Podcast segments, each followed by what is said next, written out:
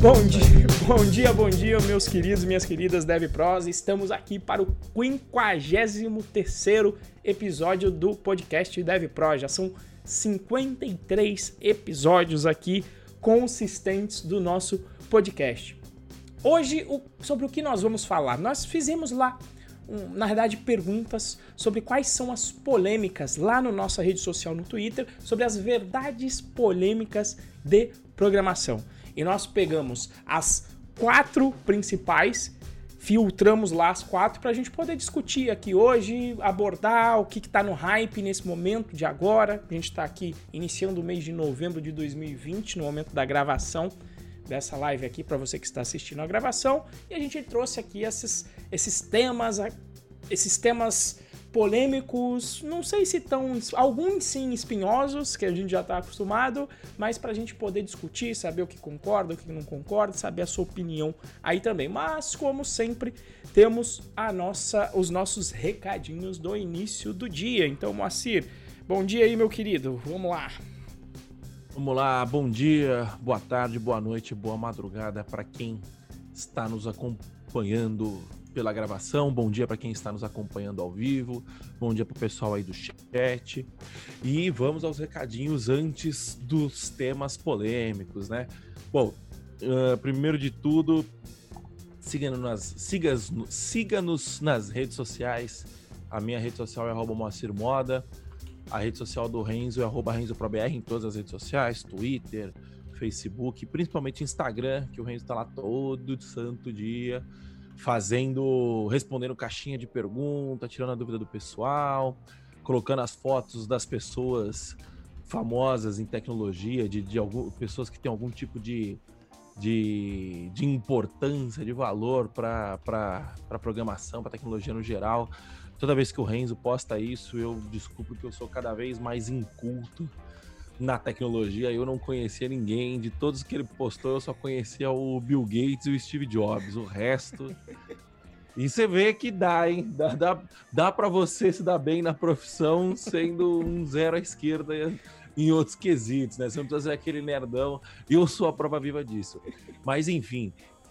É, siga, siga-nos lá nas, na, na, rede social, arroba, o Renzo é arroba ProBR, aqui no canal do YouTube. Se você estiver é, nos acompanhando pelo vídeo, né, deixa o seu like aí, tanto na gravação quanto na live. Se inscreva no canal caso você não seja inscrito, ative o sininho para receber as notificações, né? Uh, se você quer aprender Python com o melhor curso de Python grátis do Brasil, que se chama Python Birds, você vai acessar python.pro.br barra curso traço de traço Python traço grátis. Esse é o endereço para você se cadastrar no Python Birds e ter de graça o melhor curso introdutório sobre Python do Brasil, quiçá do mundo, eu diria, hein? E se você quiser estender as, as discussões, participar das discussões que a gente tem aqui, tanto nesse podcast quanto nas outras lives que a gente faz, Instagram, o que seja, é, entra no nosso grupo de discussão do Telegram. O endereço é bit.ly barra galera traço Python traço Pro. Lá a gente continua batendo papo. Tem a galera bem legal lá. Você está mais do que convidado. E se você quiser saber todas as novidades aqui do Python Pro, você acessa bit.ly barra python pro. Certo, pessoal? É, vamos ao que interessa, vamos aproveitar que a minha internet ainda está colaborando um pouquinho. E vamos lá. É, bom, hoje temas polêmicos, né? Apenas fazendo uma, uma introdução, né? É, deixa eu ver se a gente vai começar. A gente vai começar com esse tema, né? Então, vou só fazer uma introdução, contar pouquinho de bastidor aqui, né? A gente, a gente faz propaganda, né? A gente faz anúncio de mídia. É, grande parte de vocês que estão nos acompanhando aqui, né? Muito provavelmente chegaram, a, chegaram na gente através de, de, de propaganda é, de, de, mídia, né? De, de, algum, de algum tipo de, de, de, impulsionamento que a gente fez, de, de, publicação, esse tipo de coisa, né? E, pô, é, a polêmica vende, né? A gente tava falando. Qual era o tema que a gente tava falando outro dia que, que, que, que lotou a nossa live de manhã? Caraca. Não seja um full stack. Isso, Era isso. não seja full stack. É. E eu até comentei com o Renzo, né? Eu falei, caramba, pô, chegou bastante gente aí e tal. Falou, é, mano, polêmica vende e tal. E, pô, ninguém é trouxa, né? Você fala assim, porra, o, é caro pra cacete pra comprar, pra comprar propaganda no Facebook, no YouTube. Você acha alguma coisa que engaja, né? Você vai querer ir pra cima disso, né? Só que aí, malandro, vem o. O, o, o lixo da, da, internet vem junto com você, vem junto com isso, né? Por quê? Porque tudo tem um preço, né? E aí a gente fala. É, nosso, primeira, nosso primeiro tema polêmico. A gente até tava discutindo ontem, a gente falou assim, porra, mas será que a gente pegou será que a gente pegou pesado na, na, na polêmica tal, não sei o quê? Aí assistimos, revimos o vídeo e falamos assim, não, realmente tá, tá muito alinhado com o que a gente acredita tal. E, mas é foda, porque aí, puta, vem é, a galera que, que, que fala que a gente tá prestando um desserviço, vem a galera que fala que é, temos que proteger a nossa classe, Vem, é, é, vem assim uma. É por isso que baixou o nível da ciência dos cientistas de computação. É, é nesse isso, nível. É, é, é, por isso que é por isso que o, que o mercado está prostituído do jeito que está. E, e aí a gente entra para nossa. Alô, alô, alô. Então tá indo, tô... tá indo. O, Deu uma travadinha. O vídeo agora. parou, mas o áudio tá indo, bom. Siga e firme. Agora voltou. Siga firme. Siga firme que o áudio não parou, meu querido. Aí o, o Daniel Bastos comentou aqui no chat. Tá muito alinhado com o que a gente acredita, é igual tá polêmico pra caralho. É, a gente gosta, né? De. de, de... É, é, porque o, a, a, a, polêmica ela choca, né? É, e e eu, eu fui muito impactado por esse choque, né? O, o, o Henrique, o Henrique Bastos, que acho que é meio que o, que o pai dessa, desse, dessa linha de raciocínio aqui na internet, a, a forma de comunicar dele é chocando, né? Então, é, a gente meio que aprendeu assim também. E, mas, enfim, a gente fez essa introduçãozinha aqui, porque eu acho que deve estar todo mundo imaginando aqui, pelo menos aqui no chat, é, qual que é a primeira polêmica. E a primeira verdade polêmica é a seguinte: a faculdade não te prepara para o mercado de trabalho. Renzo, o que você acha dessa afirmação? Bom, a primeira coisa que eu acho é que realmente a gente tinha que ter alterado a ordem, porque essa sempre é a treta mor. Como o Moacir falou, ontem eu até fiquei olhando, aí eu fui até rever o vídeo, que eu, como o Moacir falou, eu falei, putz, será que, será que a gente pegou pesado, né? E porque a gente, a gente colocou como headline foi a faculdade é perda de tempo. Né? E aí eu, eu revi. Faculdade de TI. É Isso, é a faculdade de, de TI é perda de tempo, sendo específico. E aí, por quê? Por que, que a gente. E isso a gente sempre advoga e acha, né? É, apesar de eu ter uma excelente relação, como o Mancir falou, de o meu lado nerd ser eminente e eu colocar muitos dos conhecimentos que eu coloquei que o Moacir falou, putz, não conheço quem tava lá no quem são os personagens que o Renzo está colocando. Muitos desses personagens eu conheci durante a faculdade. Né? Mas o que, que a gente quer dizer com perda de tempo? Quer dizer que a faculdade é 100% inútil? Não, ela não é a, a, a, afirmativa que a gente faz e a headline, principalmente, tem que ser pequenininha, perda de tempo, é porque você não consegue colocar faculdade não te prepara para o mercado de trabalho. É esse o sentido que a gente quer trazer. E o que, que a gente quer informar com isso? Primeiro, em termos de conteúdo técnico, o que aconteceu comigo no ITA, que é uma excelente faculdade, tá? Primeiro, eu pego dois anos, meus primeiros dois anos de engenharia, eu simplesmente utilizei uma matéria, que foi a introdução à programação. De resto, foi matemática, física, química, engenharia ambiental, fui mexer em torno, desenho técnico. É o que se chama de ciclo básico. Por quê? Porque ele é comum a todas as engenharias. Lá no ITA você ainda não definiu qual é o seu, o seu curso efetivamente de engenharia. O primeiro ciclo básico é normal para todo mundo, ou seja, pega Todas, um. todas as engenharias são assim. Eu eu não sei se todas, cara, porque. Todas, não- todas são. todas são? Putz, Se, então... tem, se tem engenharia no nome, tem que, tem que ter isso. Pois é, então. E, e- e ali é pior porque você não tá nem. Você, você ainda não, não vai ser engenheiro de computação. Por exemplo, eu estava no curso de engenharia eletrônica. Tá? E a gente só entra no ciclo profissional no, no- quando passamos para o terceiro ano. É aí sim que aí as turmas se rearranjam no chamado ciclo profissional, onde aí sim você vai se especializar em uma engenharia.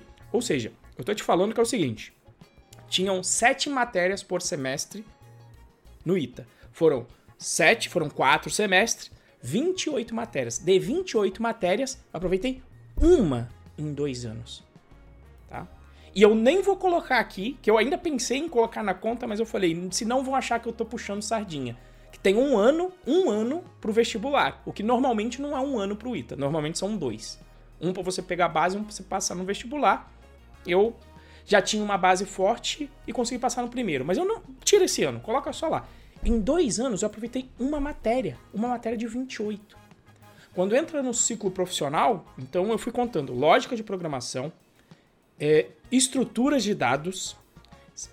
Eu vou colocar compiladores, mas mais ou menos. Autômatos e linguagens formais. Orientação a objetos era para ser importante, mas infelizmente o professor não manjava muito da matéria.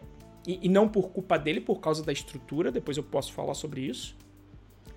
E a minha parte de TG, que foi quando realmente eu aprendi a matéria. Ou seja, eu contei aqui na mão agora, contando orientação a objetos que não foi tão boa assim, foram oito matérias que efetivamente foram importantes para o meu dia. Ah, não, ainda tem banco de dados. Vamos colocar aqui nove. Vamos colocar 10 para arredondar. 10 matérias. 10 matérias, mas no meio de 5 anos. Eu podia ter tido isso em um semestre só. Ou seja, o que eu gastei 5 anos poderiam ter sido apenas 6 meses. Ou seja, 10% apenas. Renzo, mas aí a galera vem, né? Aí começam lá os, os contra-argumentos da galera, né? Não, mas a finalidade da faculdade não é formar para o mercado. É formar para a O, pesquisa. o que é um, o que é um contra-argumento certo. Não, e perfeito. verdade. O que é verdade. Pode ser que seja verdade, eu não sei. Até, até- porque a galera vem com, com argumento, não, universidade é para pesquisa e faculdade é para o mercado. né? Não sei, pode ser que esteja. E a questão é, beleza, pode ser que seja um, contra, um argumento válido. E eu vou, vou considerá-lo válido, como o, o Moacir falou. O problema é o seguinte: qual é a expectativa de quem entra na faculdade? E aliás, muito inclusive de marketing de faculdade é o quê?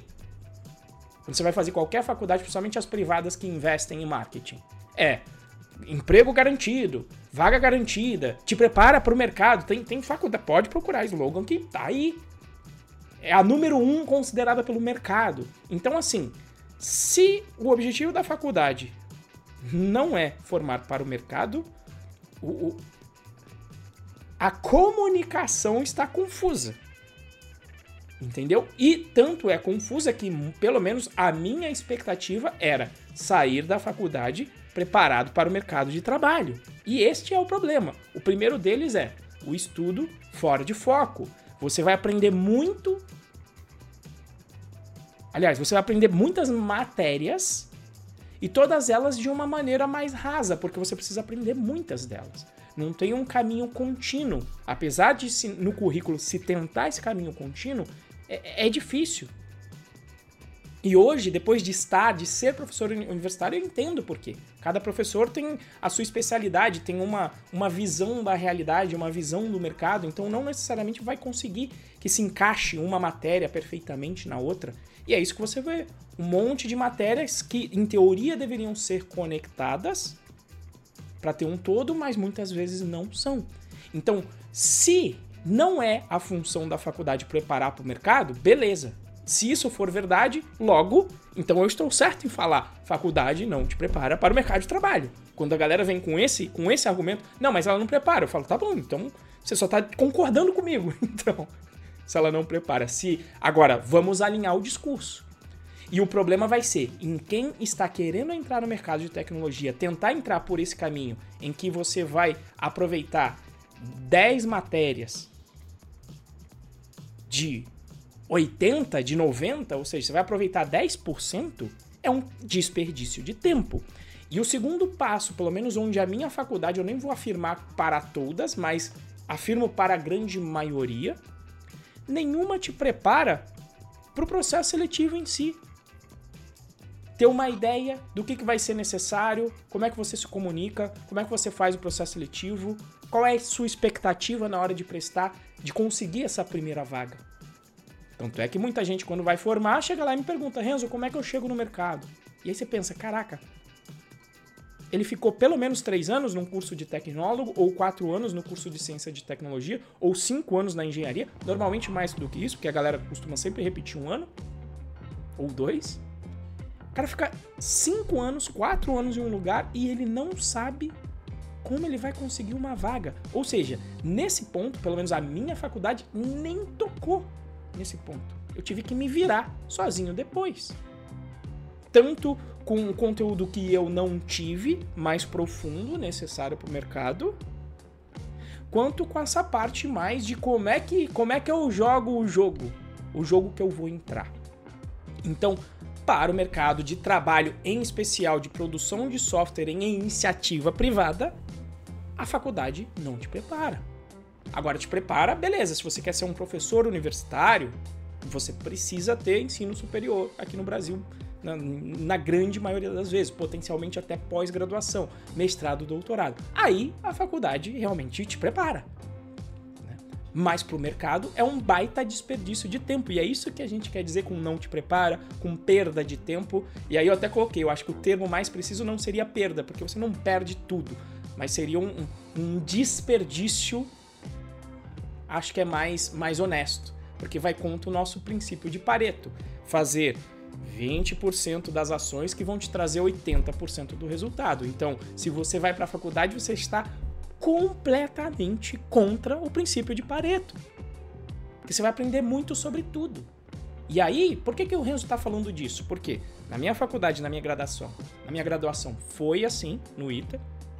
E depois eu fui dar aula na FATEC, que também é uma excelente faculdade, tecnólogo de três anos. Falei, pô, três anos? Maravilha. É o curso que eu queria ter feito. Se fosse para fazer curso superior hoje em dia, eu falo para todo mundo, eu teria sido mais feliz, ou talvez menos infeliz, não sei, tendo feito FATEC.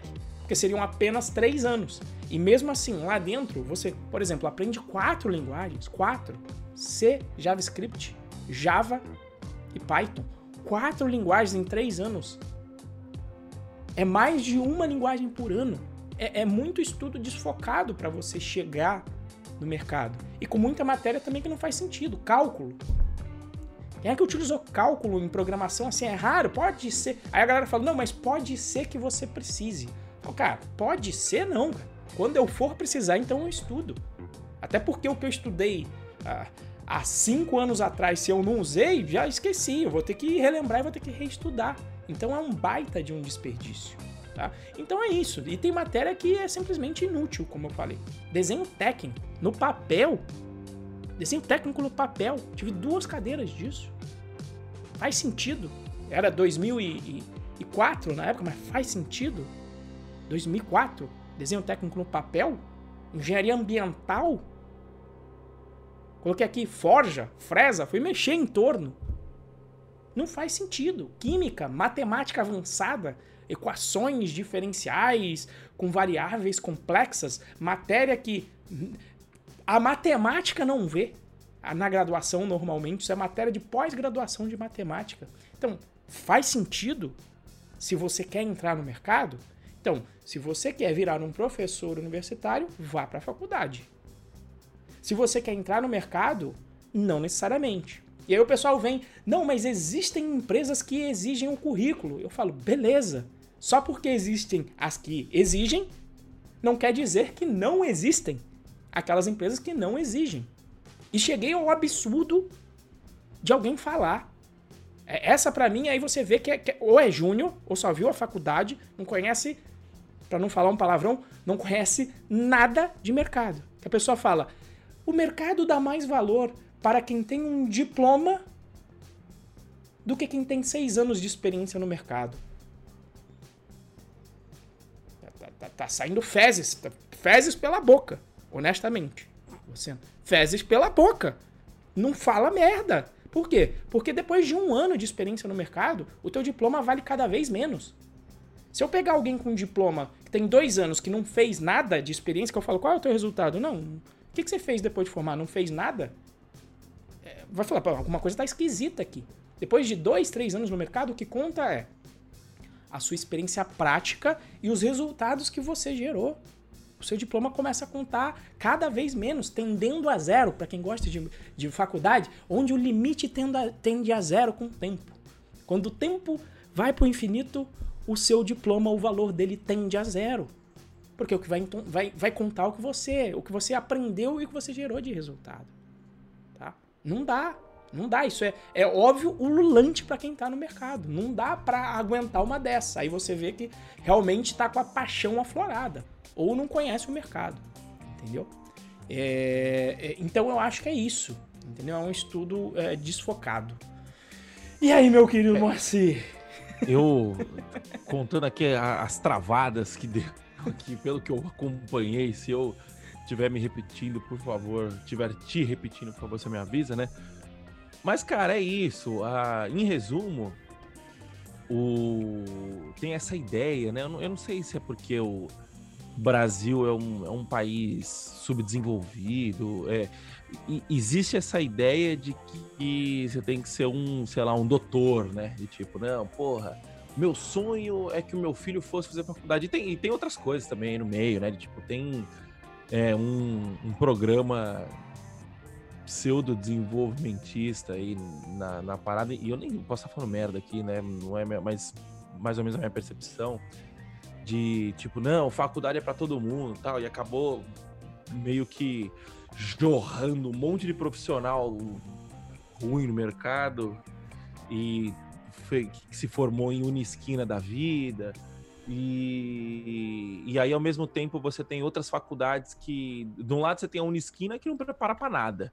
Do outro lado, você tem a Federal que só prepara para pesquisa, pra, só, só prepara para carreira acadêmica. É, e aí você tem meia dúzia de faculdade particular é, que estão mais ou menos alinhadas com o mercado, muito mais para menos do que para mais.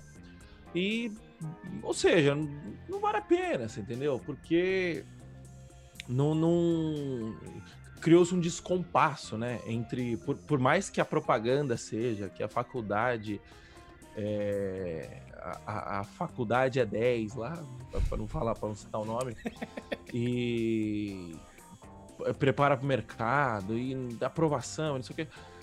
Não é assim que funciona, você entendeu? Se você, se você tá querendo ir para o mercado, vale muito mais a pena você entrar, sei lá, no, no numa, numa, numa, numa ETEC da vida e fazer programação lá na ETEC. Pelo menos você vai aprender um negócio muito mais prático, você entendeu? Sim. E, e, e comigo foi a mesma coisa.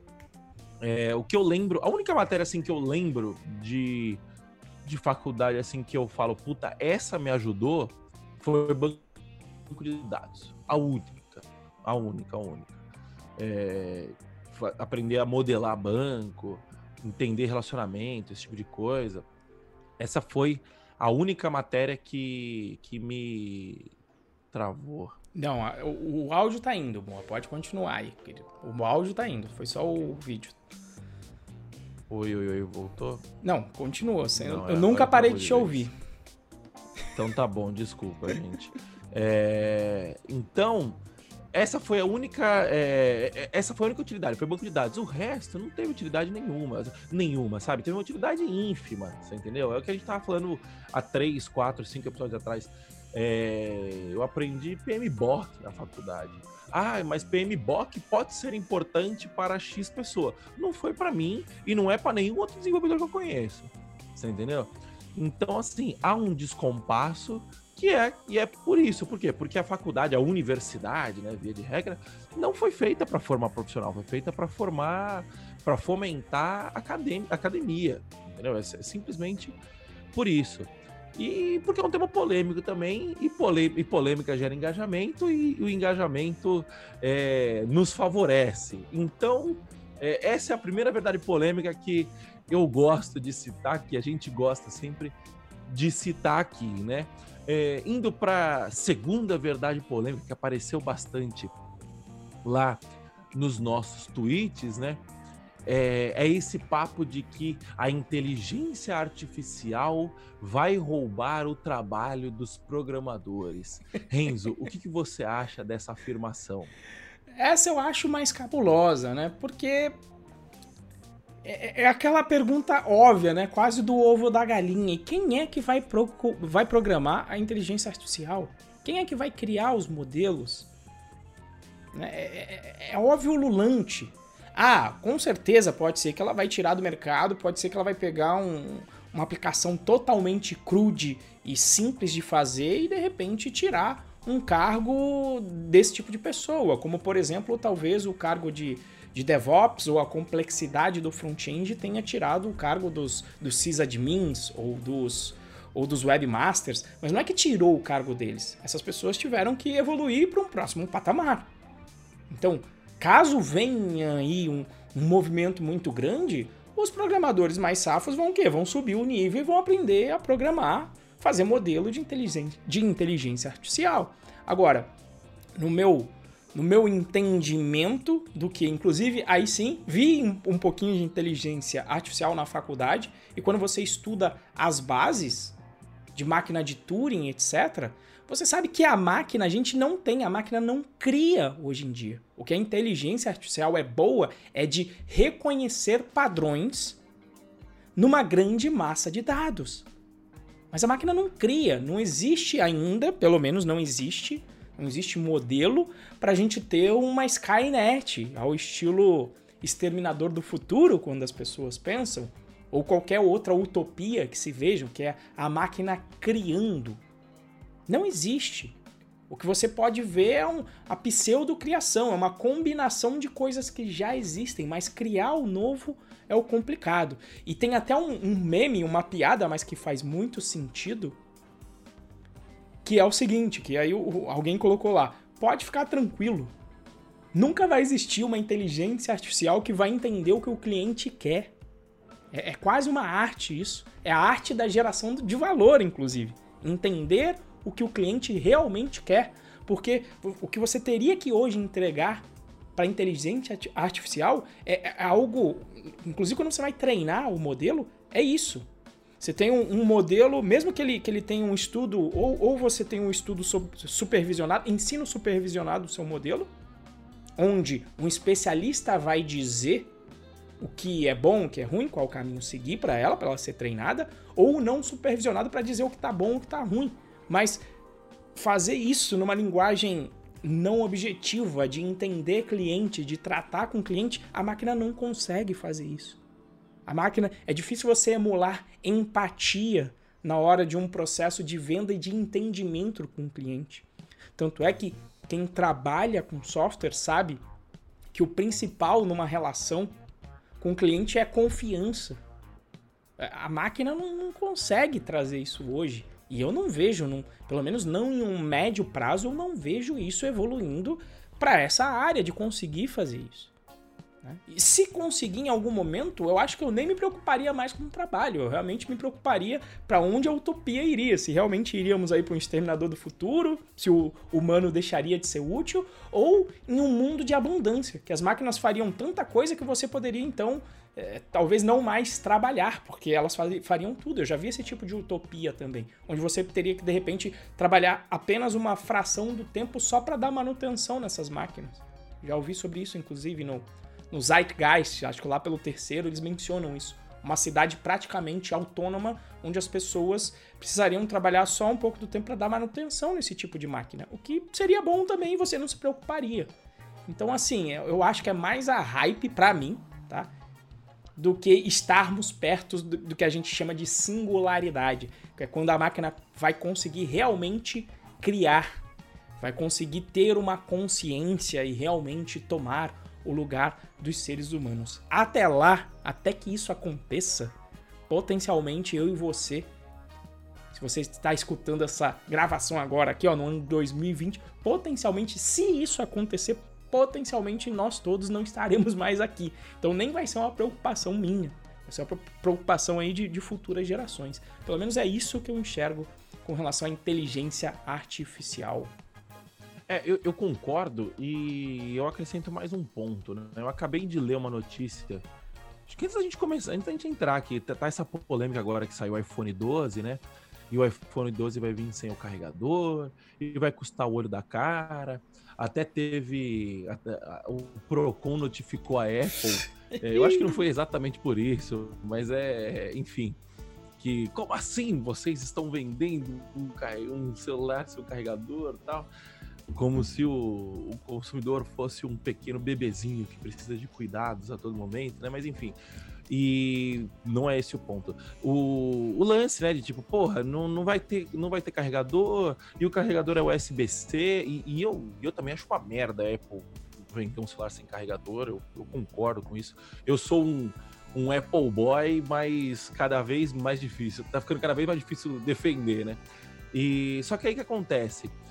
Toda essa notícia, discussão, tal, não sei o quê. Eu vi uma notícia agora que a, Xiaomi está criando um. criou, lançou um carregador que custa 30 reais e é compatível com o iPhone. E aí tava, enquanto tava todo mundo discutindo, ai, por que não pode, que não sei o que, que não sei o que lá, a Xiaomi foi lá e fez o quê? Resolveu um problema. Porque se você comprar um, um carregador, se você comprar um celular, você vai precisar comprar um carregador por fora, e o USB-C é um padrão universal, é, não tem patente, não tem porra nenhuma, pô, beleza, vai lá, comprou o carregador, acabou. Os caras resolveram um problema. Ou seja, enquanto existir humanidade, existirão problemas a serem resolvidos. É, nem que seja uma cidade autônoma que você não precisa trabalhar, mas você precisa ocupar sua cabeça para esse problema ser resolvido, como que você ocupa sua cabeça? Com entretenimento. Com, sei lá, com bar, com filme, com futebol, com esporte, é, com entretenimento de uma forma geral. E que, alguém vai precisar fornecer esse entretenimento, alguém vai precisar organizar esse entretenimento. Então, assim, é, é, é o que o Davinir comentou aqui no, no chat, né? É, a inteligência artificial está para devs, assim como a automação industrial está para os operários. É a mesma coisa. Obviamente, o trabalho repetitivo, padronizado, ele tende a ser cada vez menos executado por um profissional, por, por um humano, né? É, a tendência é que máquinas operem esse, façam o trabalho é, operacional de fato, né? É, não quero entrar aqui na discussão de se isso é bom para a humanidade, se não é, se vai ter, se vai, não vai ter desemprego, se não vai, se precisa ter renda básica universal, não é esse o ponto. O ponto é, essa é a tendência. É, o bom programador vai fazer o quê? Puta, agora eu não consigo programar mais o sistema, eu vou programar é, o programa, o software que faz o sistema, entendeu? E é isso, e vai subindo o nível. É, o mercado, o, o, o, executor de demandas, ele vai perder espaço. Isso não tenha dúvidas. Agora, o cara que resolve problema, que tem um pensamento analítico, que quer é, tá preocupado em servir, em gerar valor, esse cara não vai ficar desempregado nunca. E outra, se ele ficar desempregado na programação, ele vai gerar valor vendendo água na praia, ele vai gerar valor é, fornecer entretenimento. Por quê? Porque quem trabalha no mercado de resolução de problemas entende que tudo isso é meio. É, a programação é meio, o, o, carrinho de açaí na porta do metrô é meio, o, o, atendente da pipoca no filme é meio. É meio do quê? De servir, de gerar valor. Quando você seta a sua mentalidade para gerar valor e resolver problemas, é, tudo passa a ser meio e, e você se preocupa com o fim, que é o quê? O próximo ser humano que está do outro lado. Você concorda comigo, Renzo? Cara, eu concordo e, e assim, eu, eu, sou um otimista, né? Eu olho, eu, eu, sou um otimista.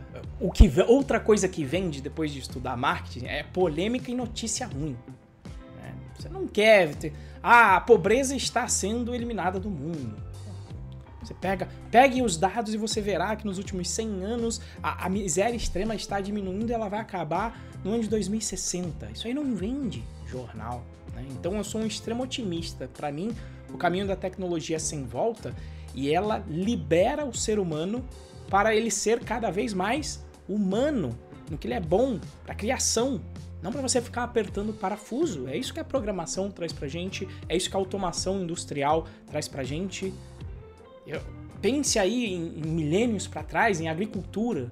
Será que alguém falou, não, olha, agora a gente não vai poder mais ser silvícola, vamos tirar aqui o emprego de quem é silvícola? Não, vamos acabar com a fome, vamos trazer mais fartura, mais abundância para esse mundo. Eu acho que é para esse caminho que eu acredito que nós estamos rumando, apesar de muita gente gostar de soar aí as trombetas do apocalipse, para mim é para esse mundo que a gente está arrumando e vai ser a tecnologia que, que vai nos fornecer e está nos fornecendo, como sempre, essa evolução tecnológica como, como nunca antes vista na história da humanidade que vai trazer e está trazendo essa abundância pra gente, né? E vai retirar todo mundo da pobreza. O problema às vezes é que a galera tá que tá com a, não, tem que ser agora, tem que ser pra já. Calma, a gente a gente não é nada, a gente é um um suspiro aqui. Se você pegar nos últimos 100 anos a evolução que a gente teve, a gente não teve isso nos mil anos atrás, ou se você quiser pegar um, uma linha histórica de milhões de anos, o, o ser humano sempre foi miserável por padrão.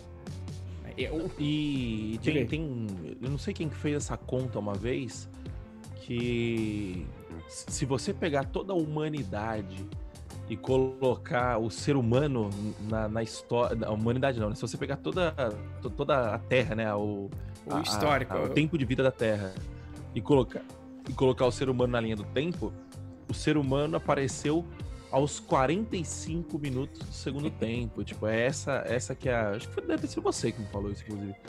E. Então, tipo, assim, é isso, sabe? Tipo, é. Ai, o, é, a, até assuntos mais. É, mais, mais complexos, mais existenciais, ou então é, ciência, bem entre aspas, ciência, que não tem nenhum tipo de comprovação e o pessoal já, já vem cravando é, quase como se fosse um dogma de alguma coisa, né? Tipo assim, calma, é, é o que o Renzo falou, não, é, se você olha o histórico, é, tudo vem dando certo, você entendeu? Tipo assim, obviamente, você tem uns tropeços aí no meio do caminho que é, seria muito bom é, evitá-los, né? Pelo menos não voltar a cometê-los novamente.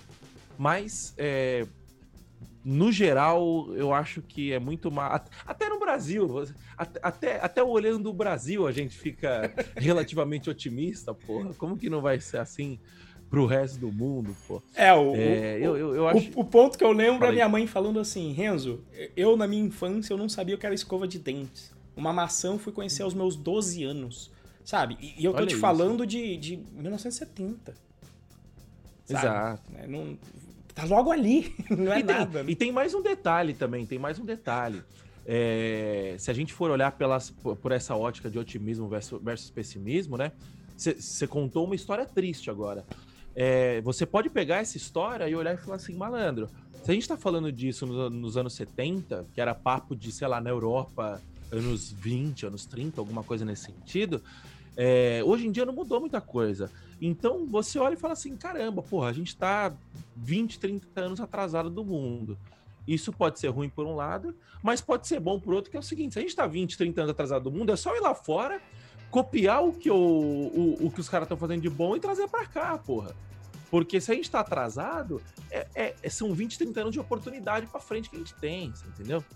É, eu acho que esse lance de puta, aí, ah, vai, a, a, inteligência artificial vai dominar o mercado, tá, vai, vai, vai programar, é, eu acho que é, é o tom da polêmica, né, para você fazer o buzz e, vender mais, seja, seja o que for, do que a realidade, de fato. Eu, eu, também não acredito muito nisso, não.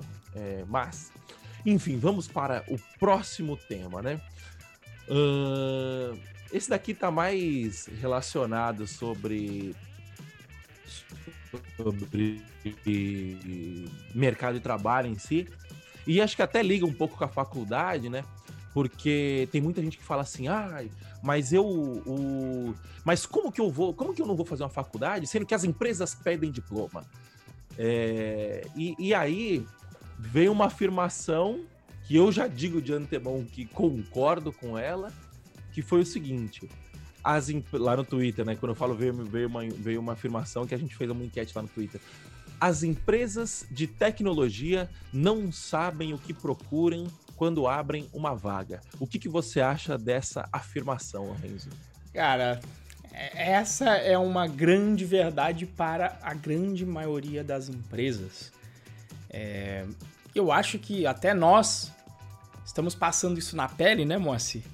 É, quando você vê o processo de contratação, todo mundo entende né, o que, que é uma empresa. Porque o pessoal fala de empresa, empresa, empresa, mas no fim do dia, a empresa nada mais é que um, um aglomerado de pessoas, independente da sua organização, mas é um aglomerado de pessoas normalmente rumando para cumprir uma missão, para ter um objetivo em geral comum. É isso. Então, assim, a contratação é muito importante? Sim, ela é importantíssima.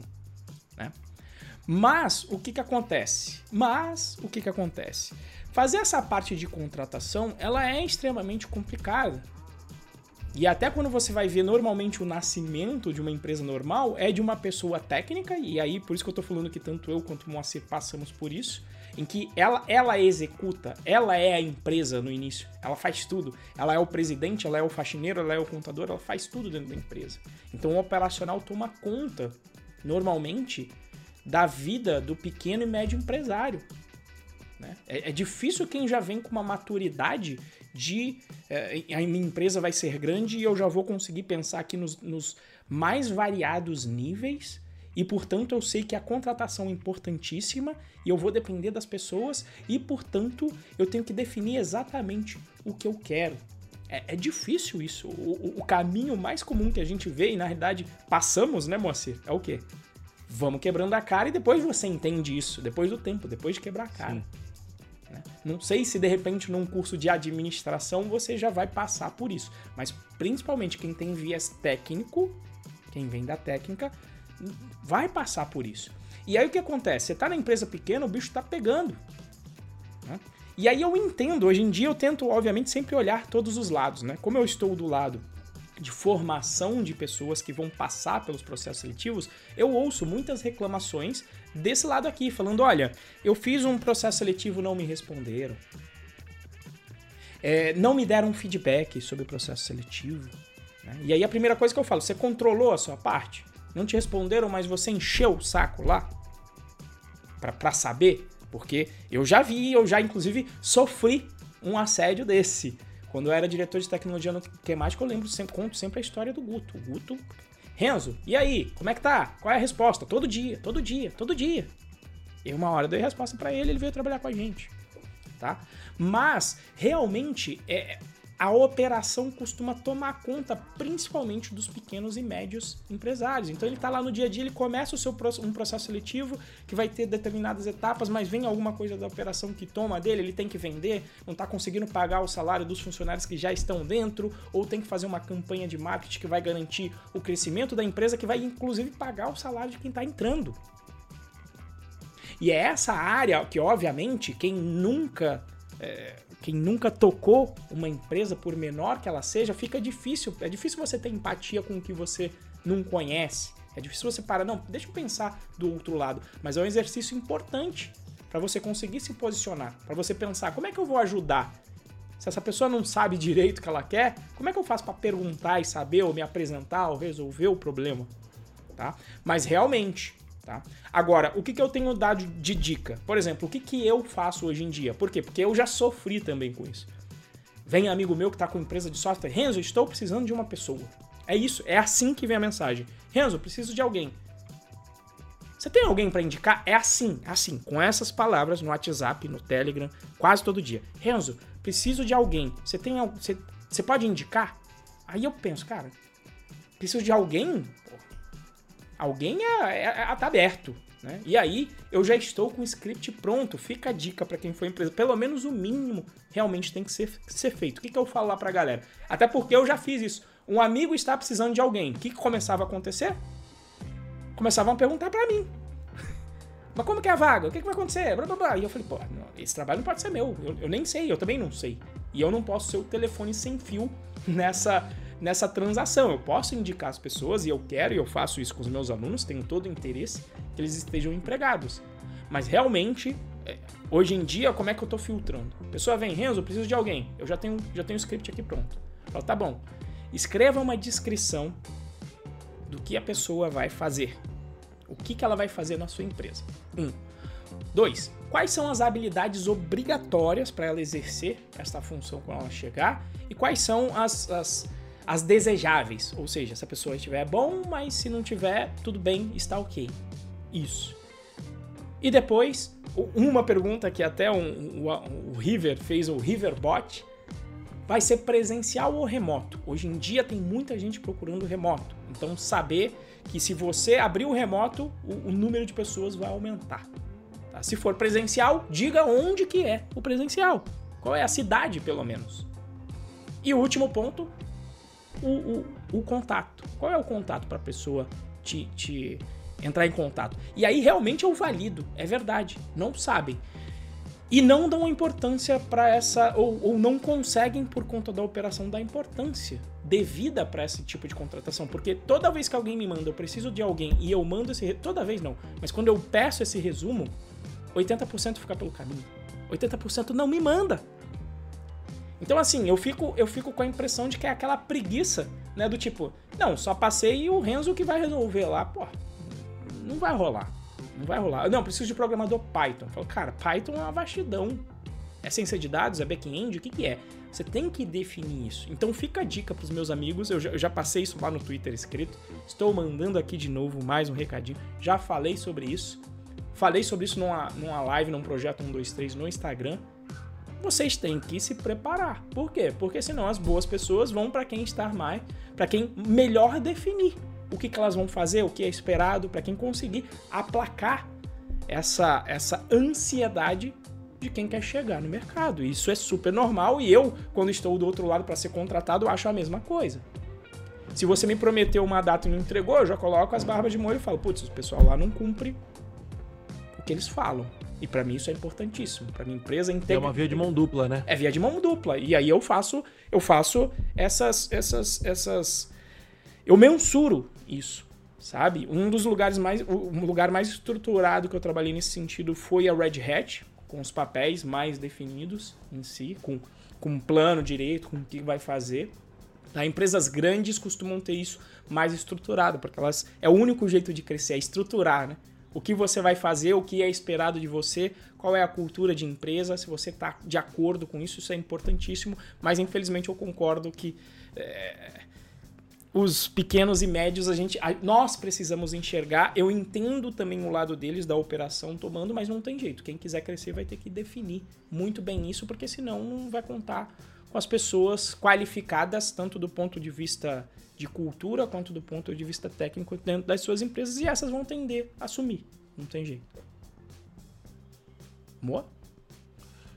É, é isso, eu, eu concordo e, e, e, isso só prova é, o que a gente sempre fala, né? De cara, é, tem, tem vaga aí pra você pegar com balde, velho. Tipo, dá pra você.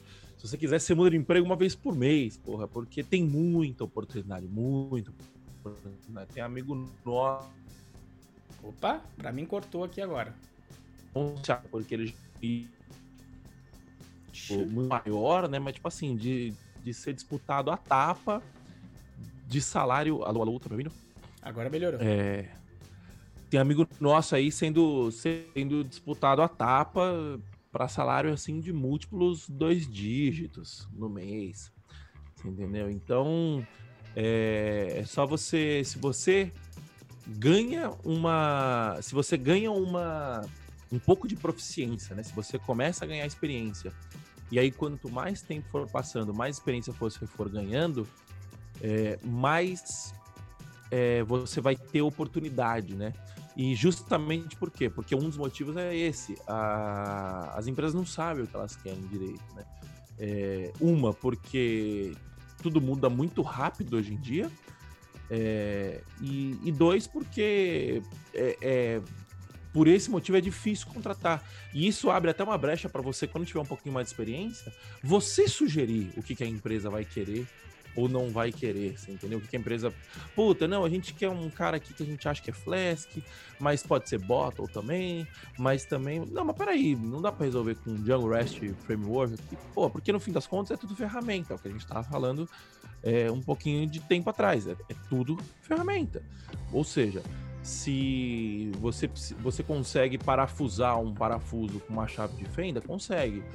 É, mas se você comprar o biquinho do, do o bico Phillips e colocar na furadeira, você também consegue parafusar com uma furadeira, entendeu? E o que, que tá certo, o que, que tá errado? Não tem certo ou, ou errado. O, o, errado é não resolver o problema do cliente. É isso. Que aí você tá jogando dinheiro fora. De resto, vale tudo, meu amigo. Você concorda, Renzo? O que, que, você acha? Perfeito, eu acho que é por aí mesmo, cara. Eu acho que é por aí. Mas o que eu diria para você, né, é que, que, está preocupado, procure as empresas que tenham isso bem definido. Então, né, faça, pense na sua parte, porque não tem como você resolver, ou se você tiver como resolver o problema do mercado, inclusive a gente tem aqui nas nossas indicações alguém que está nessa busca de, de resolver este problema no mercado, das empresas definirem melhor os papéis dentro da empresa. Se você atua nesse ramo, beleza, tem como você fazer alguma coisa. Agora, se você, que normalmente está aqui, você faz parte da nossa audiência, você simplesmente vai atuar no mercado procurando uma vaga é, ou prestação de serviço para a sua empresa, eu, você tem que fazer só a sua parte. Então, tem uma parte do mercado que define bem as vagas, que, que está bem estruturado, né? Uh, Magazine Luiza, Hotel Urbano, Globo.com, existem várias aí que definem. Então basta que você também faça a sua parte, filtre. Já, já faça isso parte do, já faça isso parte já faça isto parte do processo seletivo. Quando você ver a vaga e ver que não está estruturado, você fala: Bom, já vejo que tem algum tipo de desorganização, não vou trabalhar lá. Ou você pode fazer como o Moacir falou: Não, se eu gosto de trabalhar em um lugar que ainda não está tão organizado, porque eu tenho esse conhecimento e eu vou conseguir gerar mais valor ainda lá dentro. Então você pode enxergar Exatamente. aí das duas formas e, e, e não precisar, né? Não entrar só na reclamação, porque também falar que todas as empresas não sabem, aí é demais, né? A gente entra justamente na área da polêmica, Sim. né? Que, que vende, né? Que vende. Isso aí. E a última de hoje é o seguinte: o seu salário não tem relação com o seu nível de conhecimento técnico que você acha dessa frase? Essa é, é perfeita e eu acho que essa é a trava que me fez é, ficar estagnado por sete anos no início da minha carreira, por concordar, por achar que era somente o nível técnico que salvava. E eu estava conversando isso inclusive com o Beraba ontem, me ligou lá dos Estados Unidos, meu, meu, meu amigo trabalhando no Facebook, que, e aí no Facebook ele tem um, a experiência, ele ficou acho que sete anos, está voltando para o Brasil agora. E aí ele tem acesso a um a um número de desenvolvedores absurdo que você tem no Facebook. Né? E a gente estava fazendo essa observação sobre carreira. Né? E qual que é a questão da pessoa técnica e qual que é a trava? A pessoa técnica costuma ter um viés de que quanto mais ela sabe, mais ela vai receber, mais ela vai ser paga. Né? Ou seja, tem uma relação causal entre conhecimento técnico e salário. Mesmo no início da carreira, eu já não acho que isso é tão verdade. Se você colocar uma pitadinha de negociação aí, eu acho que você já vai se dar muito bem. Eu já vi vários exemplos das pessoas que são mais desenroladas, que já têm mais experiência e que chegam no mercado e por conta da sua postura já ganham mais. Então, o Moacir, inclusive, tem uma frase, depois eu deixo para ele explicar até melhor: né? você não ganha o quanto você merece, você ganha o quanto você negocia. E quanto mais cedo você aprende isso, mais você tem potencial de crescer. Agora, a galera técnica tem uma dificuldade com isso. Então ela acredita que ela vai ficar estudando e ela vai melhorar. Então, vamos supor que você acredite e que isso seja realmente o modelo. E a gente já tem um modelo de uma curva que descreve o processo de aprendizado, que é né, justamente a que se chama curva de aprendizado. Como é que começa? Realmente é você ali no início, você está naquela fase, aquela fase inicial de um platô, que é o você nem sabe o que você não sabe ainda, você não sabe nem o vocabulário daquela área. Então você entra nessa primeira fase. Realmente aqui você tem que investir no técnico para você chegar no nível de conseguir resolver problemas com essa tecnologia. Você vai evoluindo e entra naquela fase mais aguda de aprendizado que você chega na frase, não, eu já sei o que eu não sei. Então você já sabe o que, que você tem que buscar, quais são as ferramentas que você tem que compor a sua caixa de ferramentas para resolver os problemas com programação. E aqui realmente você evolui bastante na carreira. Quando você, quando você entra, e é o único nível que eu, que eu acho certo, a pessoa entrou a primeira vez no trabalho dela com programação. É o único nível que eu digo, bom, essa pessoa é júnior. É a primeira vez que ela está aqui trabalhando com programação. Em termos de resolução de problema com programação, ela é júnior. Mas a evolução dela, realmente, até ela chegar em pleno, ela vai bonito, vai, digamos ali, até de certa maneira um pouco proporcional com o seu conhecimento técnico. Mas a curva de aprendizado já diz que isso aqui vai ter um platô de novo lá em cima. Você não vai melhorar, você não vai aumentar a sua produtividade indefinidamente. Você vai chegar num limite. E nesse limite, como é que você vai passar para o próximo nível? Você precisa de outras habilidades. Não vai ter jeito. Se você não souber negociar, negociar já vai te ajudar do dia zero. Saber negociar um, um primeiro salário, saber negociar aumento, saber se portar, saber pedir feedback para o teu chefe deixar claro para ele que você quer subir na carreira. Essas são as habilidades que vão te levar para um próximo nível. Tá? É possível você crescer tecnicamente? É. E foi o que eu estava conversando até, que eu mencionei do, do, do, Reginaldo, lá do Facebook. Ele falou, cara, no Facebook dá. Você tem uns níveis lá de engenharia que vai de, de 1 até 9. Mas ele está falando, cara, para você chegar a um 9, você tem que ser extremamente excepcional. É estilo atleta de Olimpíada sabe? Aquilo é para meio por cento, são para os pontos fora de curva. A maioria das pessoas vai evoluir mais se elas pularem e adicionarem a esse conhecimento técnico o que a gente chama de conhecimento de soft skill, negociação, comunicação, liderança, gestão. E às vezes o técnico não entende. Não, mas por que, que meu gerente ganha mais do que eu? Sou eu que sei fazer a tecnologia, ele não sabe. Tá bom, mas se ele consegue colocar uma equipe na mesma direção, aumentando em 10% a produtividade de cada um daquela equipe, se é uma equipe de 10, ele aumenta em 100% a produtividade. Se é uma equipe de 100, ele aumenta em 1000. Ganha escala. Coisa que você, como um técnico só, você não vai ter escala, você vai atingir um limite de produtividade. Mesmo que você tenha várias habilidades distintas, você não consegue exercê-las de maneira paralela. É o que a gente já falou até também no, no episódio sobre não seja full stack. O que seu o que seu empregador ganha com full stack é só flexibilidade, mas você não consegue fazer duas atividades ao mesmo tempo. Você não consegue fazer o back e o front exatamente ao mesmo tempo. Você é uma pessoa só. Então, o, inclusive em gestão de empresa, o, tem um termo que se fala: ó, as habilidades que te fizeram chegar até aqui não são as habilidades que vão te fazer entrar e subir de nível. Então, quanto mais cedo você entender isso, mais potencial você tem de avanço na sua carreira, tá? E eu daria um exemplo aqui, até porque na live estamos aqui entre amigos. Pega o exemplo do Rafinha. O Rafinha entrou no mercado tem pouco tempo, mas o Rafinha tem uma excelente comunicação, uma, uma inteligência emocional para tratar com as pessoas que é, é muito elevada, é muito desenvolvido nele. E por conta disso, ele consegue ter resultados de quem potencialmente pode ter uma qualidade técnica superior a ele nesse momento. Não que ele não esteja trabalhando nisso, ele está trabalhando nisso. Você tem que fazer o técnico. Eu não estou falando para você ser uma pessoa com um nível técnico precário. Mas para você subir num próximo nível, as pessoas que realmente eu vejo descolar em termos de avanço de carreira, em termos práticos, eu vou, eu vou definir isso como um salário. Mas não considere que é só isso. Porque tem gente que fala, não, eu não vou trabalhar num ambiente em que eu vou fazer hora extra, eu não vou trabalhar no ambiente XYZ.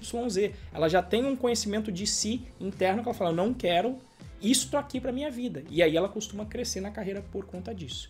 Então eu diria que justamente o seu salário, ele pode estar conectado com seu conhecimento técnico no início, apesar de ser possível ainda descolar, mas do meio para frente começa a ser totalmente é, negociação, visão do jogo, como é, que, como é que o jogo funciona, como é que você cresce, seja na sua carreira, no seu empreendimento. É mais esta visão de negociação e resolução de problemas a servir bem o próximo, seja como colaborador ou como empreendedor, do que realmente o seu conhecimento técnico puro e simples.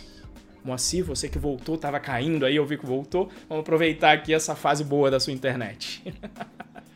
é isso aí, não, eu eu concordo e eu, vou eu vou parar por aqui também porque agora ela oscilou muito e eu tô achando que não vai aguentar um comentário aí de mais de um, dois minutos e vamos aproveitar também para encerrar, acho que a gente já tá uma hora e quatro aqui.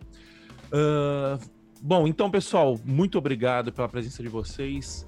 É, peço perdão a vocês em nome da Vivo, essa merda desse serviço que não me deixou participar, mas aí o Renzo conseguiu segurar, legal. Muito obrigado ao pessoal do chat.